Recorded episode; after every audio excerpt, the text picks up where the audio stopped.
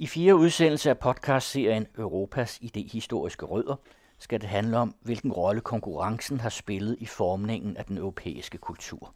Ikke snævert forstået som den økonomiske konkurrence, men mere almen konkurrencementalitet med rødder i det antikke verdensbillede. Serien er støttet af Europanævnet.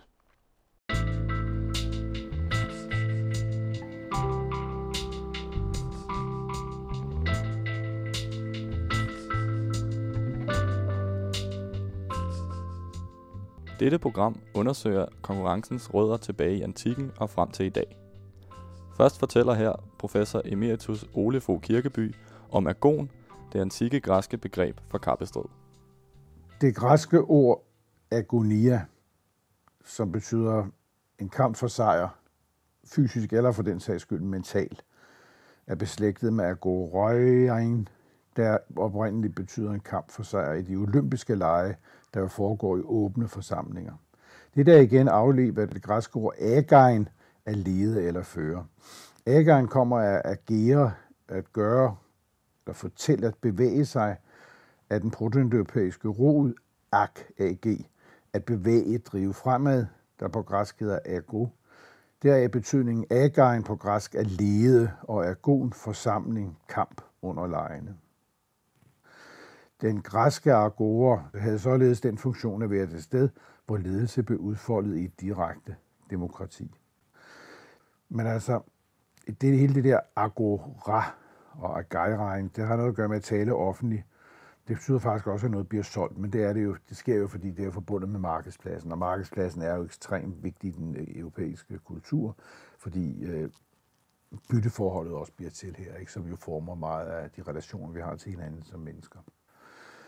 Ergon er også betegnelsen for den verbale kappestrid mellem filosofer på Athens torve.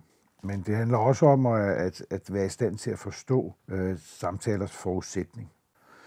Hele logikken og hele retorikken formes jo faktisk øh, i de der åbne forsamlinger og i de der øh, iristiske sammenhænge, altså guden for, for kamp, Eris. Og det er også det her, vi har dialektikken, som, som udformes, som jo er en verbal kampkunst.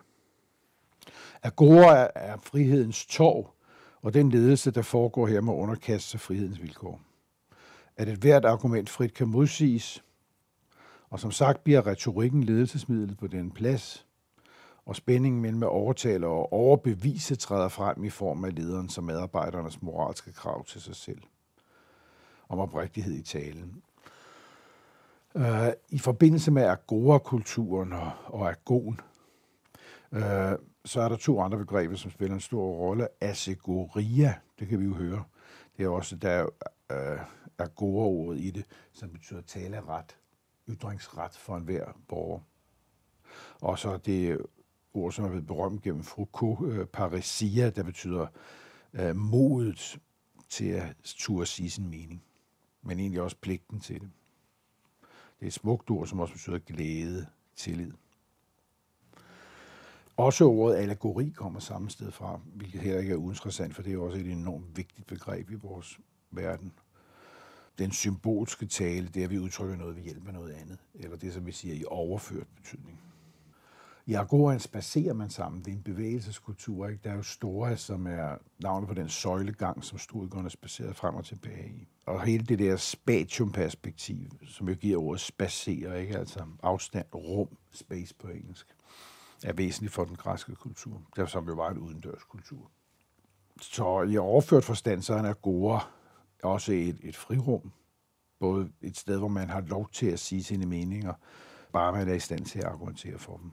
Og ud af denne argumentation for ens meningers rigtighed vokser så faktisk filosofien. Også fordi i disse øh, åbne rum, som så er afgrænset i forhold til det kollektive agora, men jo så ligger op mod det, der skabes så de forskellige filosofiske retninger og de forskellige filosofiske skoler. Men altså agon, øh, kampen, ledelsen og også selvfølgelig øh, meget symbolsk smerten, fordi agon, øh, eller agony betyder en, en, en frygtelig smerte faktisk, ikke? som man jo også kan forvolde hinanden ved, øh, ved hjælp af meninger, som står tilbage i, når vi skal tænke på konkurrencekulturen, som var der på det tidspunkt. og som selvfølgelig ofte var meget blodig og meget hård. Altså, man lejede sagfører, man hyrede selvfølgelig også indirekte dommerne. Altså, det var jo ikke, det var en demokratisk kultur, et indirekte demokrati, men det var ikke på den måde et retfærdigt samfund. Det var et konkurrencesamfund, hvor nogen, og især aristokraterne, besluttede sig til, at de ville bestemme, og det gjorde de så ud fra det princip, alle knip gælder. Og det har jo altid været øh, i konkurrencen, ikke? For så vidt det overhovedet har været muligt at benytte sig af beskidte tricks, så har man gjort det. Og der har grækerne jo ikke været adskilt. Så ergon er både for det gode og for det dårlige.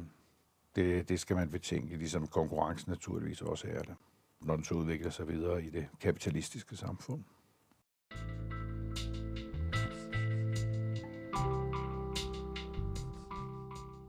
Romerne tager grækernes konkurrencekultur til sig og videreudvikler den.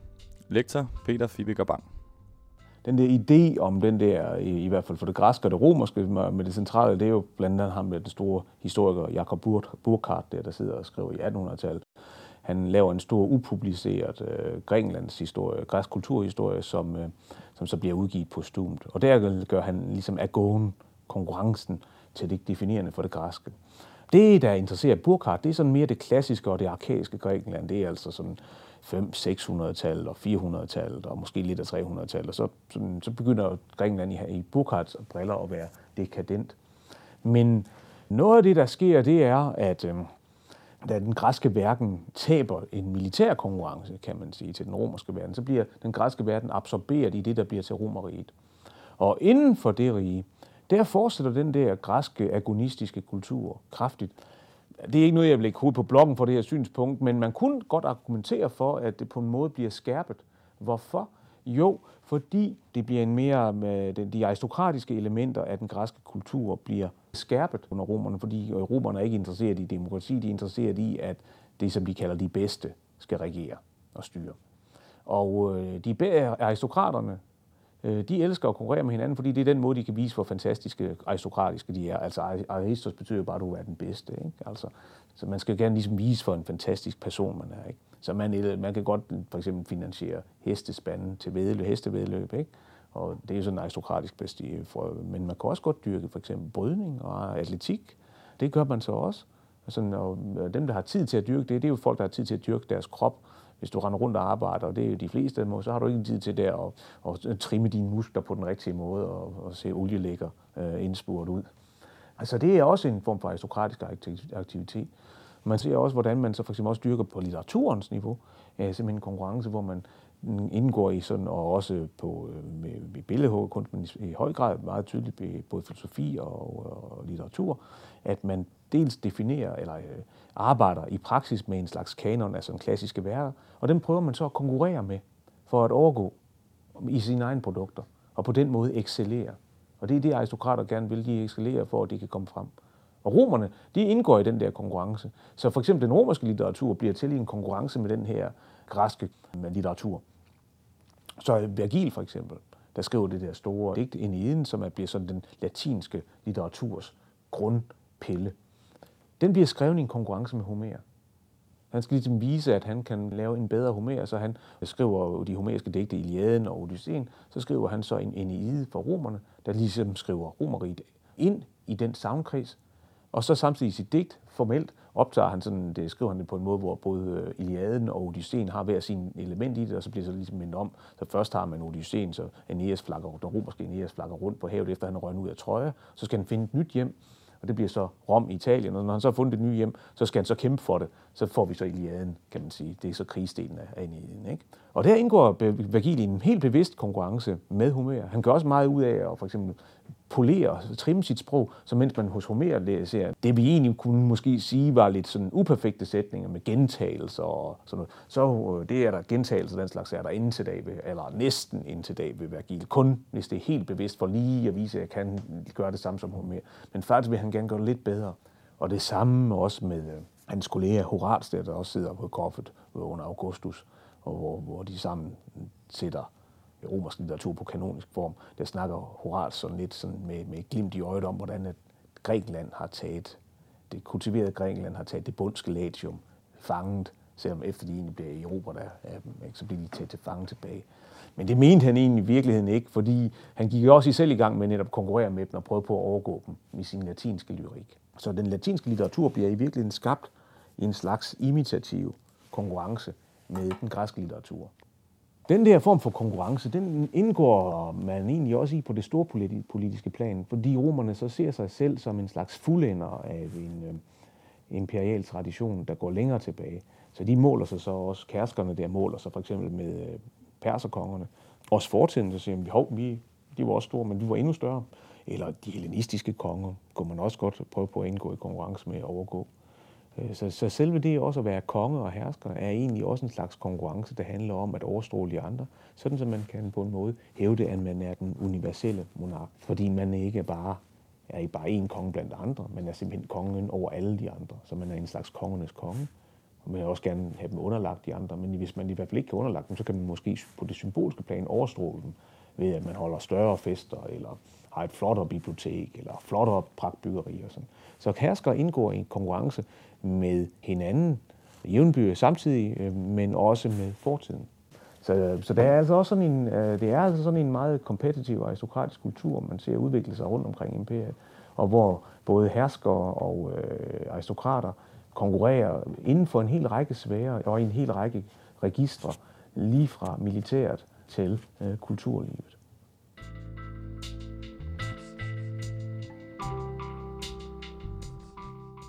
I kølvandet på Romerrigets fald opstår der i Europa en lang række mindre stater. Ph.D. i historie og redaktør Birgitte Holten giver her et indblik i deres indbyrdes konkurrence.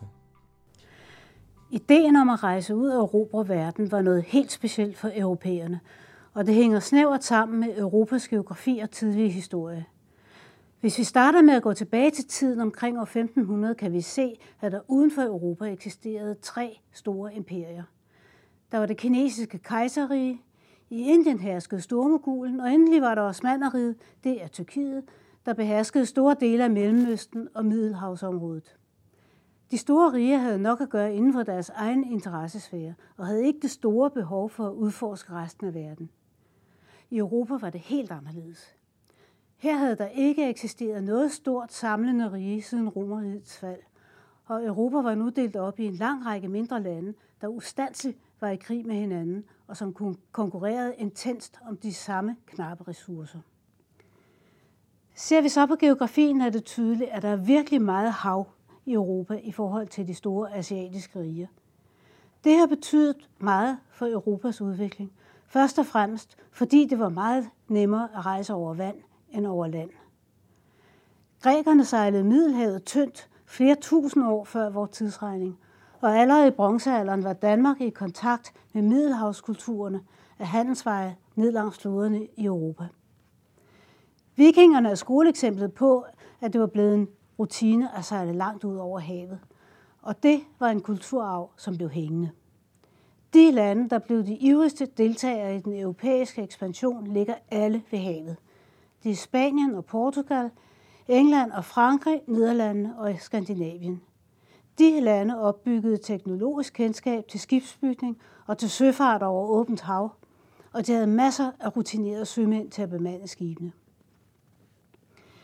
Den europæiske ekspansion begyndte allerede i 1400-tallet, da portugiserne sejlede ud i Atlanterhavet, hvor de fandt Madeira og Azorerne, og ned langs kysten af Afrika, og til sidst kom de hele vejen syd om Afrika og fandt søvejen til Indien – det betød, at europæerne nu kunne handle direkte på markederne i det fjerne østen, i stedet for at få deres eksotiske varer, krydderier og silke og porcelæn, via langsommelige og dyre karavaner af den gamle silkevej.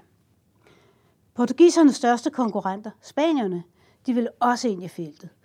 Så i 1492 udsendte de Columbus, der havde en plan om at sejle den direkte vej til Indien tværs over Atlanterhavet men han blev desværre bremset af et ukendt kontinent, der spærrede vejen. Og så var Amerika fundet til alles overraskelse. I Østen kunne europæerne oprette handelsstationer, men i Nord- og Sydamerika var der plads til decideret produktion og plantagedrift med slaver fra Afrika. Så her kommer slaveri og slavehandel ind i billedet. På plantagerne blev der produceret varer som tobak, bomuld, sukker og kaffe, som europæerne blev mere og mere afhængige af. Opdagelsen af Amerika var et af de største brud i europæisk historie. Det er der umiddelbart to grunde til.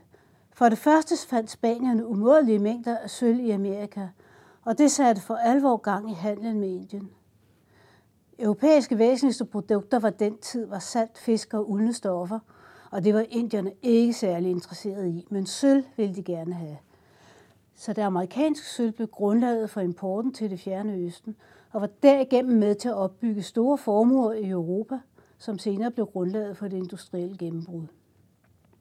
For det andet gav opdagelsen af Amerika anledning til et mentalt nybrud i Europa. Man kunne ikke længere hæve det med god ret, at al viden var at finde i Bibelen, når den havde overset et helt kontinent.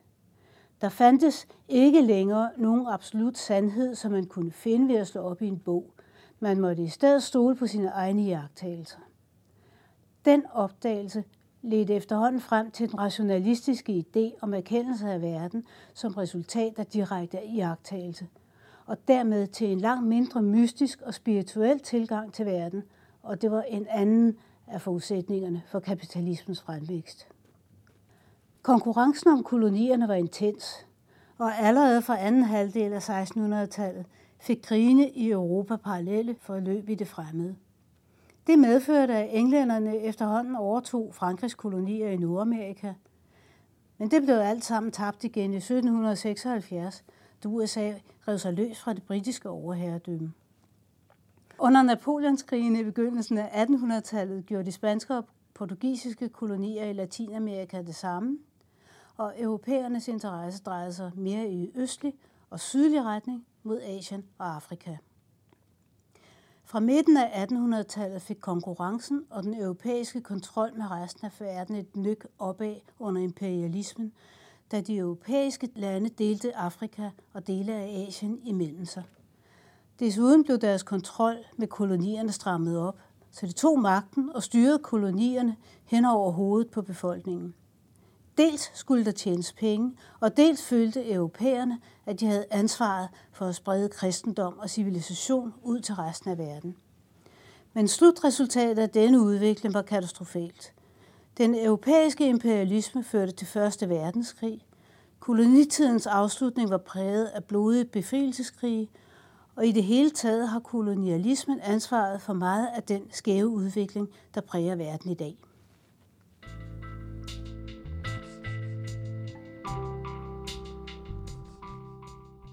Ideen om konkurrence for nye aspekter og en anden indflydelse ved fremkomsten af europæiske markedsøkonomier. Lektor Jan Pedersen gør rede for konkurrence set i dette lys. Øh, hvis vi skal prøve at få lidt øh, idehistorie frem i diskussionen her, så tror jeg, det er et godt sted at begynde med Adam Smith, som øh, publicerede sin berømte bog øh, The Wealth of Nations i 1776. Og der arbejdede han netop med øh, begrebet marked. Og det er faktisk Adam Smiths begreb om marked, som stadigvæk er den grundlæggende definition, som vi bruger den dag i dag. Øh, men det, som egentlig er det grundlæggende i det, det er, at Adam Smith, som jo oprindeligt var moralfilosof, han faktisk også opstiller et ideal, som gælder for normer og regler og adfærd i samfundet. Og det er, at aktørerne i økonomien, hvad enten det er købere eller sælgere, de skal have frihed til at gøre, som øh, de finder bedst. Og det handler om, at Adam Smith mente, at der var gode grunde til at gøre op med enhver form for privilegiesystemer på markedet. Hvad kunne det være for noget? Det kunne for eksempel være sådan noget med lavsprivilegier, med at kun bestemte, et bestemt antal håndværkere måtte være i en bestemt by.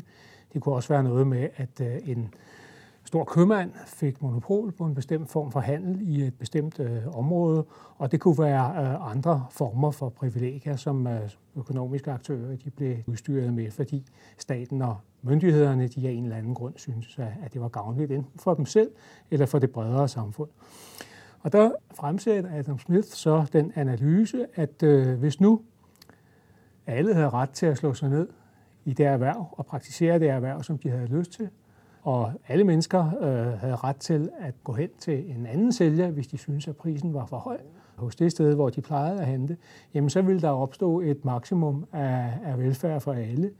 fordi det ville adgang, give adgang til arbejdspladser. Det er jo sådan set fra producenternes side, og så var der ikke nogen, der ville blive diskrimineret og holdt ude fra at lave det, praktisere det erhverv, som de synes, de egnede sig til. Og fra øh, konsumenternes side, altså fra forbrugernes side, jamen der vil der opstå den, øh, den fordel, at øh, hvis ikke man var tilfreds med prisen hos en bestemt udbyder, ja, så kunne man jo gå hen et andet sted og se, om man kunne få det billigere der.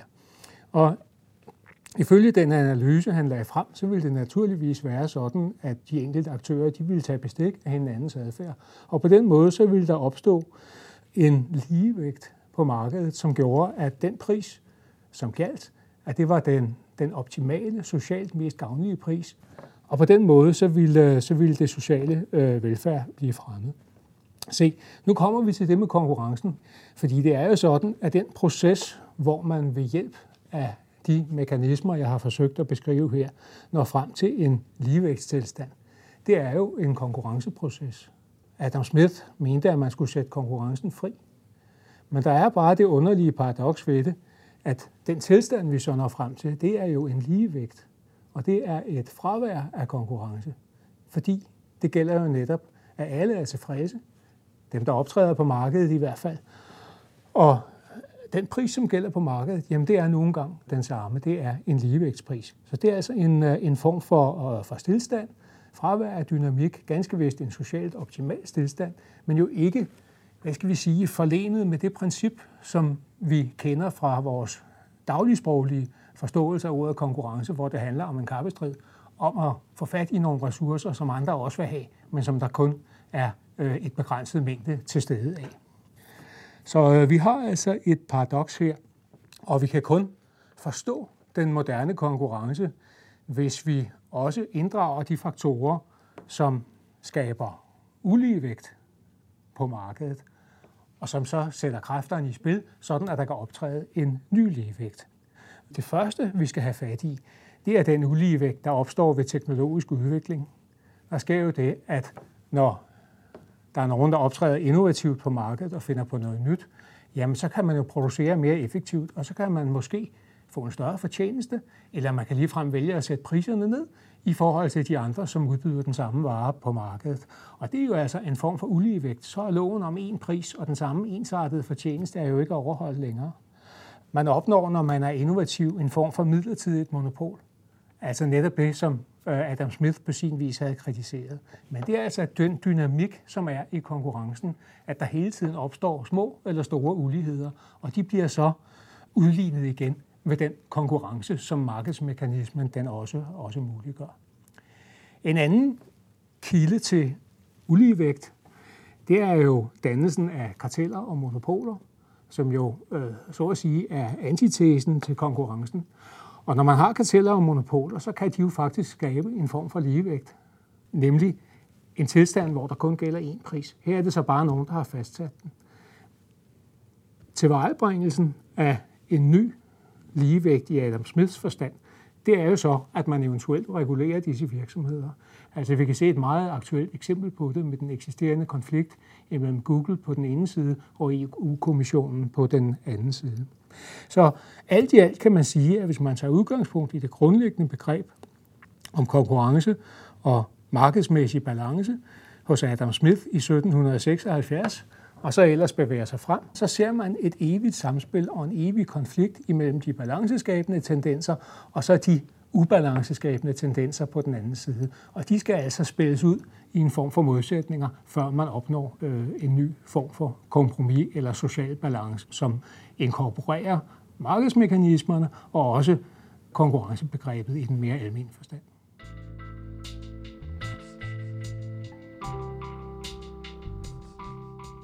Men hvilken indflydelse har ideen om konkurrence i dag? Professor MSO David Butz Pedersen svarer. I de sidste 30-40 år har idéer om konkurrence været med til at indrette en stor del af vores samfund. Altså at man kan nærmest sige, at en bestemt konkurrence øh, filosofi har været med til på en vis måde at omdefinere øh, selve statens grundlag, i hvert fald hvad angår velfærdsstaten. Øh, det kan jeg komme tilbage til, men den har været igennem en meget stor øh, reform, der egentlig har været baseret grundlæggende på sådan et øh, princip om øh, konkurrence. Man kan sige, at konkurrence er jo flere forskellige ting, når vi taler om det i sådan en moderne perspektiv. Det er jo dels en bestemt type adfærd, som mennesker de kan udøve på et marked.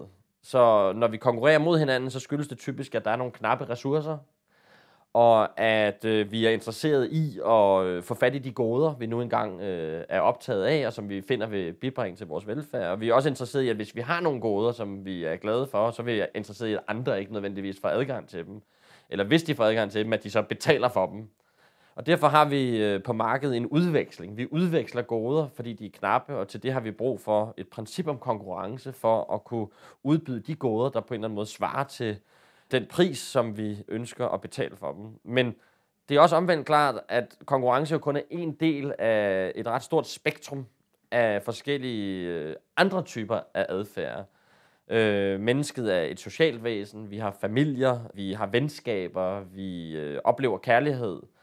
Øh, mennesket er også et rettighedsbærende væsen. Vi er, som Immanuel Kant vil sige, et retssubjekt, det vil sige, vi er subjekt for rettigheder øh, der bliver tilskrevet os. Vi er suveræne, øh, vil kan sige, øh, personer. Øh, mennesket er også et biologisk væsen. Øh, vi er også homo sapiens, det vil sige øh, mennesker, der er disponeret af forskellige øh, biologiske øh, træk ved vores personlighed. Så man kan sige, der er mange forskellige aspekter, der udgør det samlede menneske. Et af de aspekter er det, at vi kan konkurrere, og det, vi kan indgå på et marked, og det, at vi kan sætte priser fast på de goder, vi ønsker at købe og handle med. Det, der så sker i velfærdsstatens udvikling, som er i mine øjne interessant og på mange måder sådan øh, unik udvikling, har så været, at man på en vis måde har bygget et meget stort statsapparat op, der egentlig var baseret i virkeligheden på nogle af de her lidt mere øh, sociale adfærdsformer, at vi ligesom prøvede at bygge et samfund op sammen. Vi lavede nogle øh, institutioner, der var ret stærke, der var baseret på store grader af omfordeling. Vi snakkede om folkesolidaritet. Sådan en form for, kan man sige, nærmest altruistisk øh, statsdannelse, hvor vi lavede sådan et samfund, der egentlig var baseret på noget andet end konkurrence. Et slags socialistisk velfærdsstat, eller socialdemokratisk velfærdsstat, der lå lidt sådan uden for øh, den klassiske konkurrences menneskebillede. Men det, der så skete med den stat, som jo efterhånden øh, er velbeskrevet i historiebøgerne, var jo, at den voksede så stor, og i nogens øjne også for stor. Og den blev ramt af sådan en udgiftskrise. Ikke? Altså udgifterne på et tidspunkt i 70'erne oversteg indtægterne. Og vi blev ramt af en oliekrise, en energikrise. Tingene blev simpelthen for dyre i vores omverden. Og derfor så opstod der øh, bredt i Europa, men i særdeleshed også i Danmark, et reformpres, at man ønskede at på en måde øh, reformere den offentlige sektor, man ønskede at slanke staten og gøre den lidt mere effektiv, mere fokuseret, vil man sige i dag. Og til det formål, der introducerede man en hel række nye sådan styringsredskaber, der skulle være med til at slanke staten. Det har man også kaldt for New Public Management, som sådan opstår som sådan en, en ny ledelsesfilosofi, kan man sige, i 1980'erne, og som særligt får gennemslagskraft i 1990'erne og som grundlæggende handler om at sige, at den her lidt velbefordrede embedsmænd, der sidder og deler penge ud fra de offentlige kasser, og øh, de her forskellige borgere, der nu er gået rundt og levet godt af de her offentlige velfærdsydelser, nu må vi være nødt til ligesom at ruske lidt op i dem. Vi er nødt til ligesom at få indført et eller andet form for effektiviseringsprincip. Noget, der kan gøre, at folk de altså kun får det, de har fortjent, og ikke det, de ikke har fortjent, og også noget, der gør, at de folk, der er ansat af staten, de på en eller anden måde handler på en måde, der ikke øsler midlerne væk, men som på en eller anden måde er i stand til at, at gøre det på den mest optimale måde. Og her så skal forstås den mest økonomisk optimale måde. Og det vil sige, at man begynder at introducere det, man kalder sådan markedsmekanismer i staten. Øh, man begynder at udsætte nogle af statens funktioner for øh, privatisering. Øh, man afhænder dele af den statslige infrastruktur løbende som øh, postvæsen, øh, jernbaner, øh, energiinfrastruktur til private virksomheder, fordi man mener sådan grundlæggende, at de goder, dem behøver staten ikke at tage sig af, de kan blive udsat for konkurrence. At det er bedre, hvis de private aktører på et åbent marked konkurrerer om at levere goderne, så vil vi ligesom se en form for mere effektiv forvaltning af det samfund, vi lever i.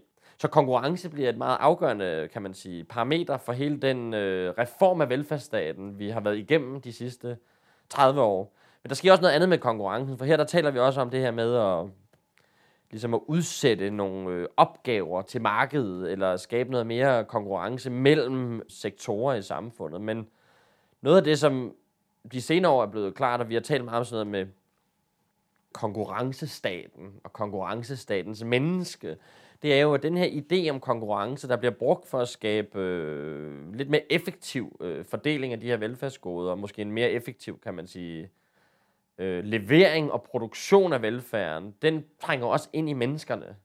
Den begynder at blive, kan man sige, individuel. Så folk, de i stigende grad begynder at skulle opføre sig på en måde i velfærdssamfundet, som er udtryk for en form for konkurrencerelation. Og med det mener jeg, at øh, vi begynder i den offentlige sektor for eksempel, sådan helt på individuelt niveau, at indføre sådan noget, man kalder performance-regnskaber, bonusaflønninger, øh, resultataflønninger, hvor man øh, begynder at sige til de enkelte individer i staten, at for at I rent faktisk kan være sikre på, at I kan beholde jeres arbejde, for at vi kan se, være sikre på, dels som øh, myndigheder, dels måske som øh, befolkninger og, og som politikere, være sikre på, at I gør det, I er blevet bedt om, jamen så er I nødt til hele tiden at konkurrere med hinanden om at levere de her ydelser mest muligt. Så derfor opstiller vi kan man sige, der hvor der ikke er et naturligt marked, og dermed ikke nogen naturlig konkurrence, så opstiller vi et form for kunstigt marked, eller et slags tænkt marked, hvor vi begynder ikke at handle med sådan goder, materielt forarbejdede goder, men vi handler om sådan, øh, Øh, eller handler med, kan man sige, symbolsk kapital. Hvem leverer opgaven til tiden? Hvor mange fejl er der i opgaven? Hvem indfrier de resultatmål, der er opstillet i resultatkontrakten og udviklingskontrakten. Og på den måde får man nærmest en helt individuel opfattelse af som øh, aktør i, eller som ansat i staten, om at man er i konstant er ligesom i konkurrence med andre, der kan enten gøre det bedre end en selv, eller øh, øh, hvad hedder det, at man øh, konstant ligesom skal vise frem, at man er i stand til at være konkurrencedygtig som menneske. Og det er sådan et menneskebillede, vi kalder det i en af vores bøger også for homo economicus, altså det her økonomiske menneske, som har ligesom som sit primære rationale, at det er konkurrencen mod andre, og i virkeligheden også konkurrencen mod sig selv, mod sin egen bedre løbetid i sidste uge, mod sin eget bedre performance sidste år, mod sine egne bedre videnskabelige artikler øh, for os forskere. Der bliver et konkurrenceparameter, og det begynder sådan at migrere, kan man sige, flytte sig lidt frem og tilbage, hvor det starter sådan i det klassiske embedsapparat fra Finansministeriet, siver ud i moderniseringsstyrelsen, så begynder det langsomt at trænge ud i mange andre dele af samfundet, uddannelsesinstitutionerne, forskningsinstitutionerne, hospitalerne, hvor den her idé om at blive reguleret ved hjælp af, eller producere ydelser ved hjælp af et konkurrenceprincip, bliver toneangivende. Konkurrenceprincippet bliver i virkeligheden udrullet som et alment adfærdsprincip i stort set hele vores samfund, helt ned til, øh, hvordan unge mennesker i folkeskolen bliver målt og rated, hvordan vi laver PISA-undersøgelser, opstiller læringsmål og kompetencemål, er jo også udtryk for, dels som Ove Kai Pedersen vil sige i hans bog Konkurrencestaten, jo dels udtryk for, at vi som samfund skal bygge den næste generation op, som så kan gå ud og konkurrere mod Kina, Indien og Brasilien, men jo også videre derfra, ned på det enkelte individuelle niveau, at hvis de individer, der skal sørge for, at staten den klarer sig godt i konkurrencen mod andre stater, den måde, de skal styres på, er i høj grad også ved, at de skal konkurrere mod hinanden. Så derfor så ser man så typisk, at øh, konkurrenceadfærd eller forskellige typer af konkurrencer på en måde bliver indlejret i hele vores kultur. Så vi har på universiteterne har vi case competitions, hvor studerende skal pitche gode idéer for hinanden.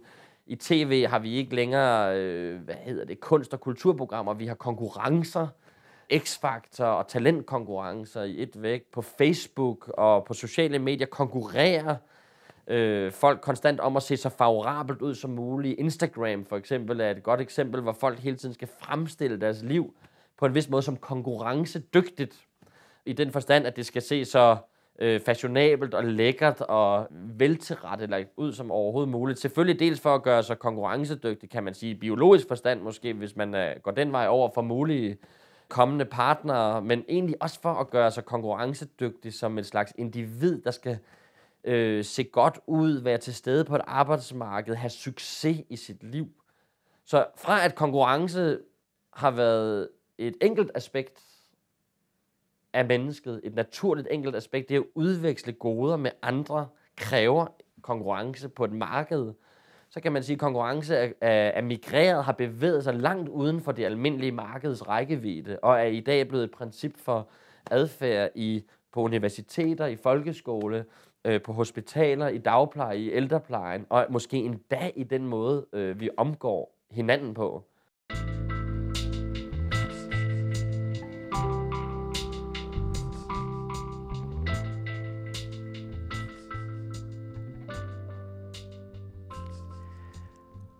Den anden radios podcast serie Europas idehistoriske rødder er tilrettelagt af Claus Bo Bjerglund Andersen, Thor Eiken Mulvad og Lasse Nyeng Hemmeke.